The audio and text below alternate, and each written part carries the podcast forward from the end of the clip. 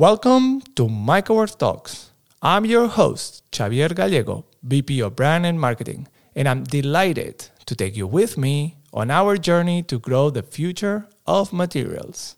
Thank you for tuning in. Today, we are going to talk with Maud Ohler, Vice President of Technology Development at MycoWorks and fermentation scientist. We will discover the role of mycelium in the material industry.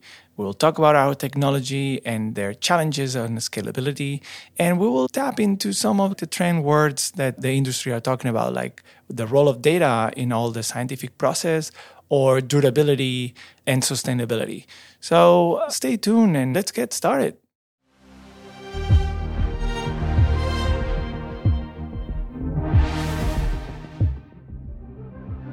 Hi, Maud. How are you? Hi, Xevi. I'm doing great. How are you? I'm excellent. Better now that you're here with us. I'm really excited to talk to you about a few things. I know that you've been leading the charge in the tech dev uh, department here at MycoWorks. And it's an area that I'm very excited about, and I wanted to know. I have a lot of questions, so hopefully you can answer a, a few of those questions. But before we get started, you know, if you've been hearing the podcast in the past year, you know that we always ask the same question and is when did you hear the word mycelium for the first time? Yeah, it's a great question. And actually, what's funny about it is that I really remember that moment for some reason. I heard that word for the first time about 15 years ago. Back then, I was a student in France. And the context in which I, I heard it was in a biology class where we were specifically talking about vegetal biology, actually. And mycelium and tree roots can actually team up together and form uh, what we call a symbiosis, which means that they basically help out each other to find the nutrients that they need to grow and, and develop. And I remember that at that time, I realized that there was a fascinating, invisible world that we didn't really know much about, especially back then. And it was fascinating to know that these tiny microorganism were actually helping out the trees to grow and develop. Nice. So you heard the word mycelium, which is in, in French is different, I imagine. How yeah, is it? It's mycelium. Mycelium. So you heard myce- mycelium, and then what was your reaction? I was fascinated. You know, it's something new, and I was getting ready for biotechnology studies, so I was at a stage in my life where I was discovering, you know, this world and how we could leverage microorganisms to produce pretty much anything. And I was just fascinating to realize how large that world was and how large of an opportunity it was for all of us. Did you study mycelium after that, or was it just like a word in a class? I didn't specifically study mycelium. However, I studied microorganisms and more so fermentation, which is how to leverage and grow microorganisms for them to produce pretty much anything we want them to produce. So mycelium was a part of that. Nice. So you're an expert, basically. We are we are talking with a, a lead. Um, so right now, uh, where were you before you came to MycoWorks? I've been working in, in the biotech industry for about uh, 10 years now. Wow and I have been lucky to work in in a couple of great companies actually across the world. I studied in Switzerland at Evolva and then transitioned to Copenhagen for the same go. company. Then I joined Zymergen in the Bay Area, which which has been acquired by Ginkgo pretty recently.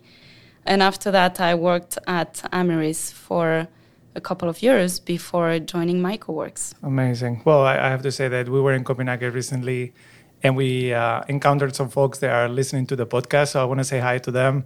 You know who you are.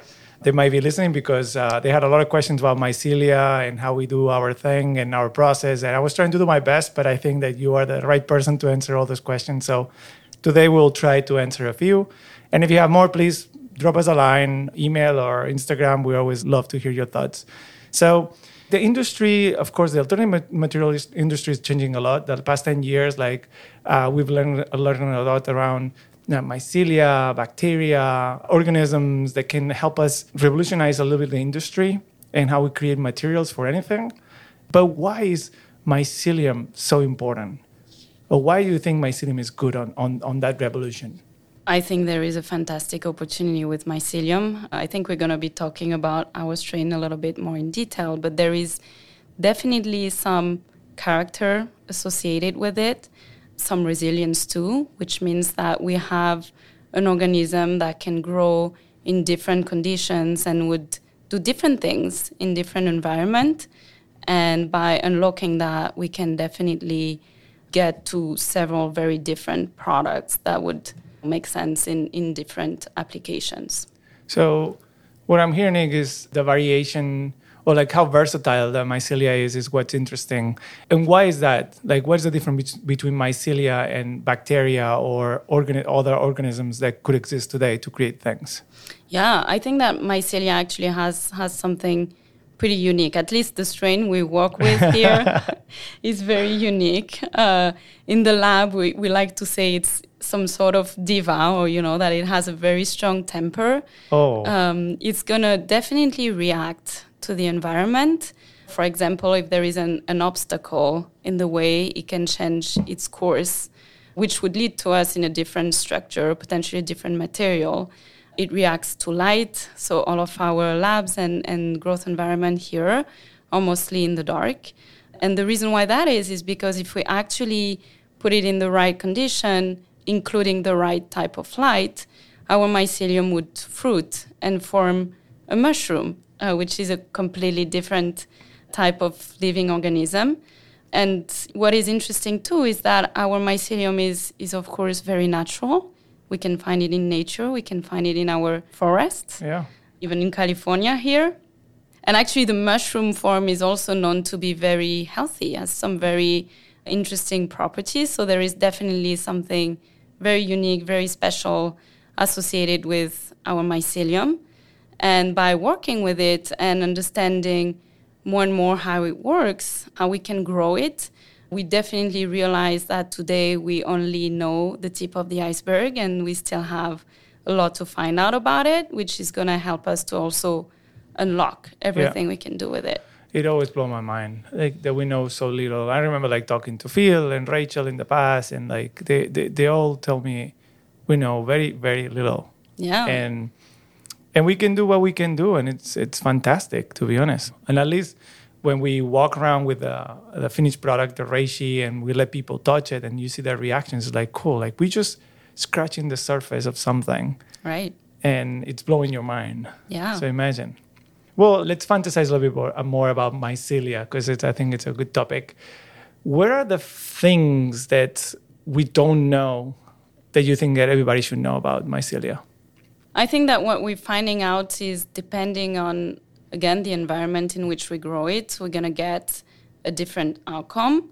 And so, for example, just like us, depending on what we feed to it, it's going to use that source of nutrition for making different things that are going to go into its composition. Mm-hmm. And for us, it means a different sheet quality. But when you think about it, it's the same for humans, right? Our yeah, performance. You what or, you eat. Exactly. And so this definitely applies to our mycelium.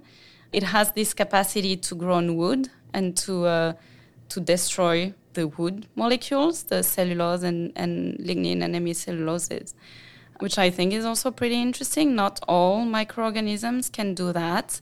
But what we are finding out is that the type of wood matters and would lead to a different behavior from the mycelium and lead to a different reishi sheet for us. Mm-hmm.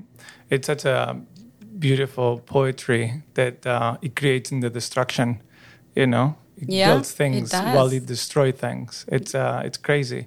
I, I want to add a little bit of context to the folks that might not be familiar with our process. And you're talking about environment. Mm-hmm. In the marketing terms, like that's the fine mycelium technology where we control everything. Can you tell us more of the things that we control? Like how much do we control the environment here? For us, when we talk about environment, we're talking about these big trays that we use to produce our material. So these are some enclosed trays, right, with a lid in which we mix different types of sawdust. We inoculate our mycelium in these trays and we place the trays in a controlled environment with defined temperature, humidity, light. Hmm. Uh, in our case, it's no light or red light. And this is how we, we grow our material. You're almost creating like a universe in a tray. Yeah, exactly. and mycelia is just like you, you created different planets in each tray. Yeah. That's crazy. So, what are the challenges to scale this technology? Before I answer the question, I can give some context on what scaling up means in, in the biotech industry. Typically, in the past, when I've been involved with scaling up, we're basically talking about bigger volume, meaning producing more in one bigger piece of equipment, and there were some challenges associated with that. For us, it's actually a completely different question because we use these trays that are standardized. So the volume in which we produce our reishi is standardized. So it's not about using a bigger tray or something like that.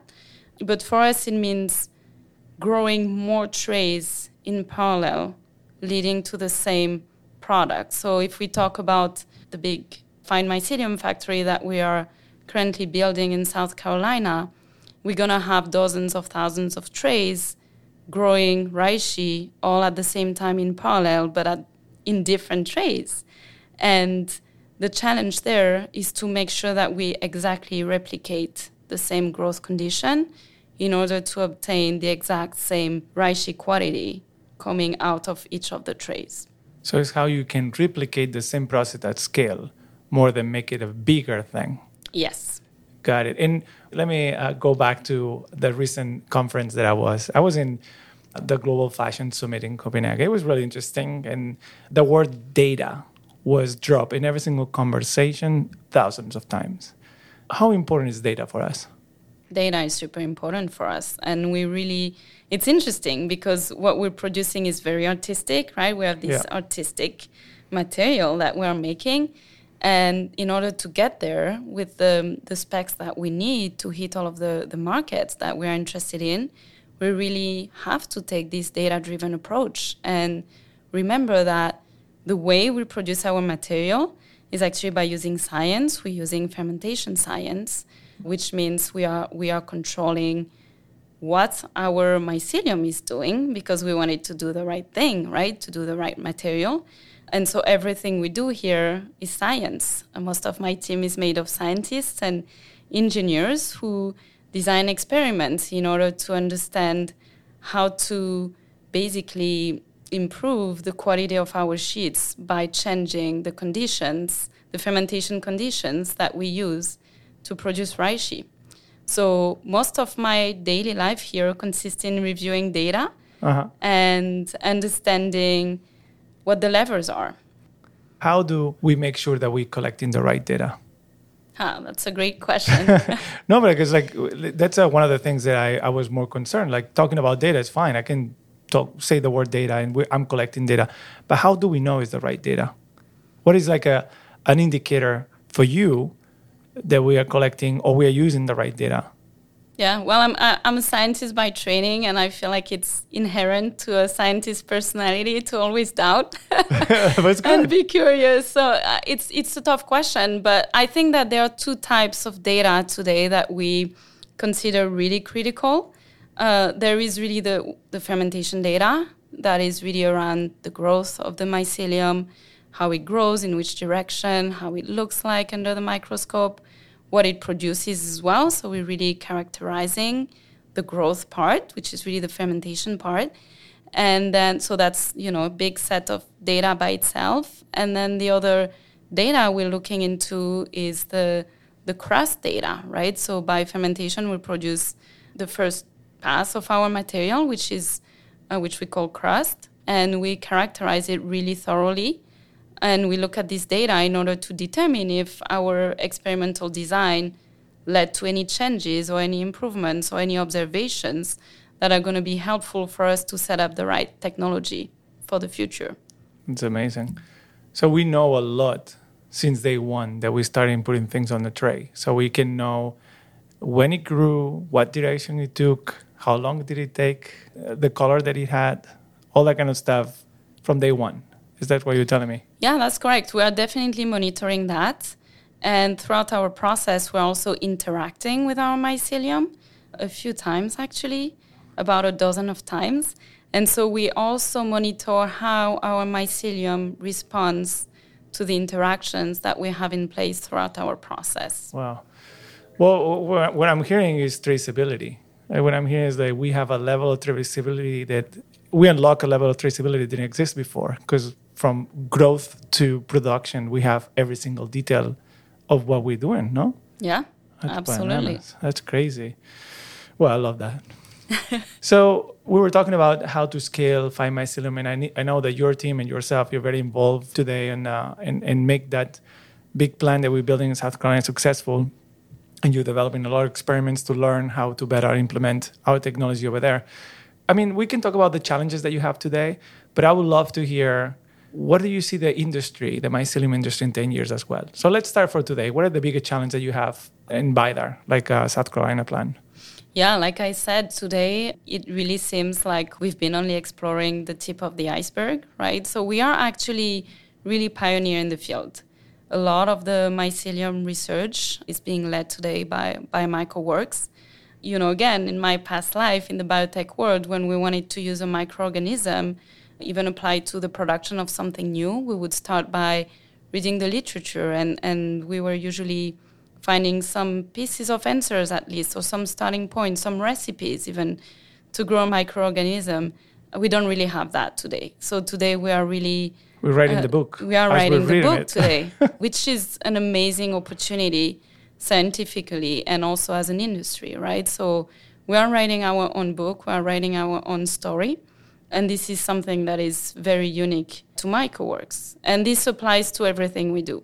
And this applies to, to VIDAR as well. So we have a very talented team in the tech dev team with scientists with different backgrounds.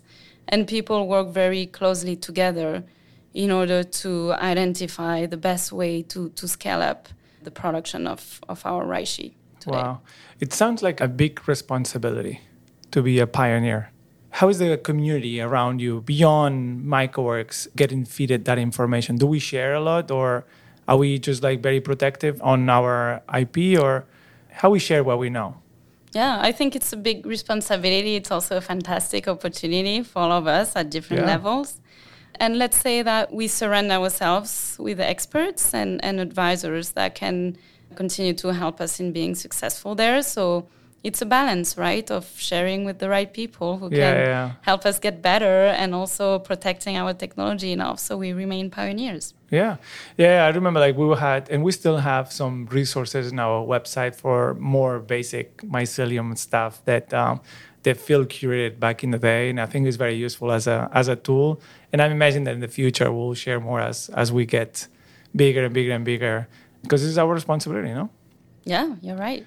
So talking about the future of mycelium, what do you imagine this industry being in ten years? Well, it's it's hard for me to imagine a limit, you know, coming from again the biotech world where we typically use microorganism to produce anything and everything. I think that with our mycelium, we're at the very beginning of that. And you know, I'm sure that the future is going to be mycelial, no, no doubt there. We know that it's going to be a game changer for materials, but also it goes way beyond that, right? It's probably going to be applied to construction. It's already used for producing some drugs and medicine, so I can only see an increase in Right, the yeah. future of this opportunity. Food is also a big topic these days, and I'm sure that mycelium can answer lots of questions there. So I think the sky is the limit. Wow, what a good uh, moment and time to be a biologist and a scientist, no? Yeah, totally. My last question, and, and, I ask that also in every podcast, and I think it's very important. One of the things that you hear in every single conference, again, it's a lot of sustainability, sustainability here and there, and I don't know. It feels it feels like a lot of greenwashing, and everybody has their own definition of it. And I want to hear your definition Yeah. of sustainability. It's not easy, right? I agree with you that it, it can mean a lot of different things. For me, sustainability definitely means that it has to be integrated, integrated in society, integrated with nature. It also means durability. I think it means that we have to find a way to borrow resources from Earth and, and find a way to give them back and have a this integrated loop uh, that can sustain over time. But I think there is a lot more to that as well. I think it means peace as well. And yeah, I think sustainability is definitely the future. I love that you're talking about durability. And sometimes when we talk about sustainability, durability is almost like not like the opposite, but very close to it. Because something that is durable, it might not be sustainable, at least the way that we build things today, you know, because like mm-hmm. durable means plastic or oil based or something that has performance. And sustainable means something that made it with partnership with nature, right? Mm-hmm. So, how do you imagine durability? Yeah, you know, I think that there might be. So I'm I'm French, and and in French, which translates sustainability by durable development, basically, which which means that uh, it's the opposite of what you're saying. That we would develop things in a way uh, that is respectful to the environment, and and therefore that can keep on going and go through these loops continuously without creating any any damage. Yeah. Well, Maud, thank you so much. I don't know if you have any questions for me. Just kidding. but thank you so much for your time. It's always a pleasure. I hope you, we can talk uh, in six months or so when the plan in South Carolina is going on and we all have more time because I know that you're very busy. So I appreciate your time and um, we'll talk soon. Thank you so much, Xevi. Cheers.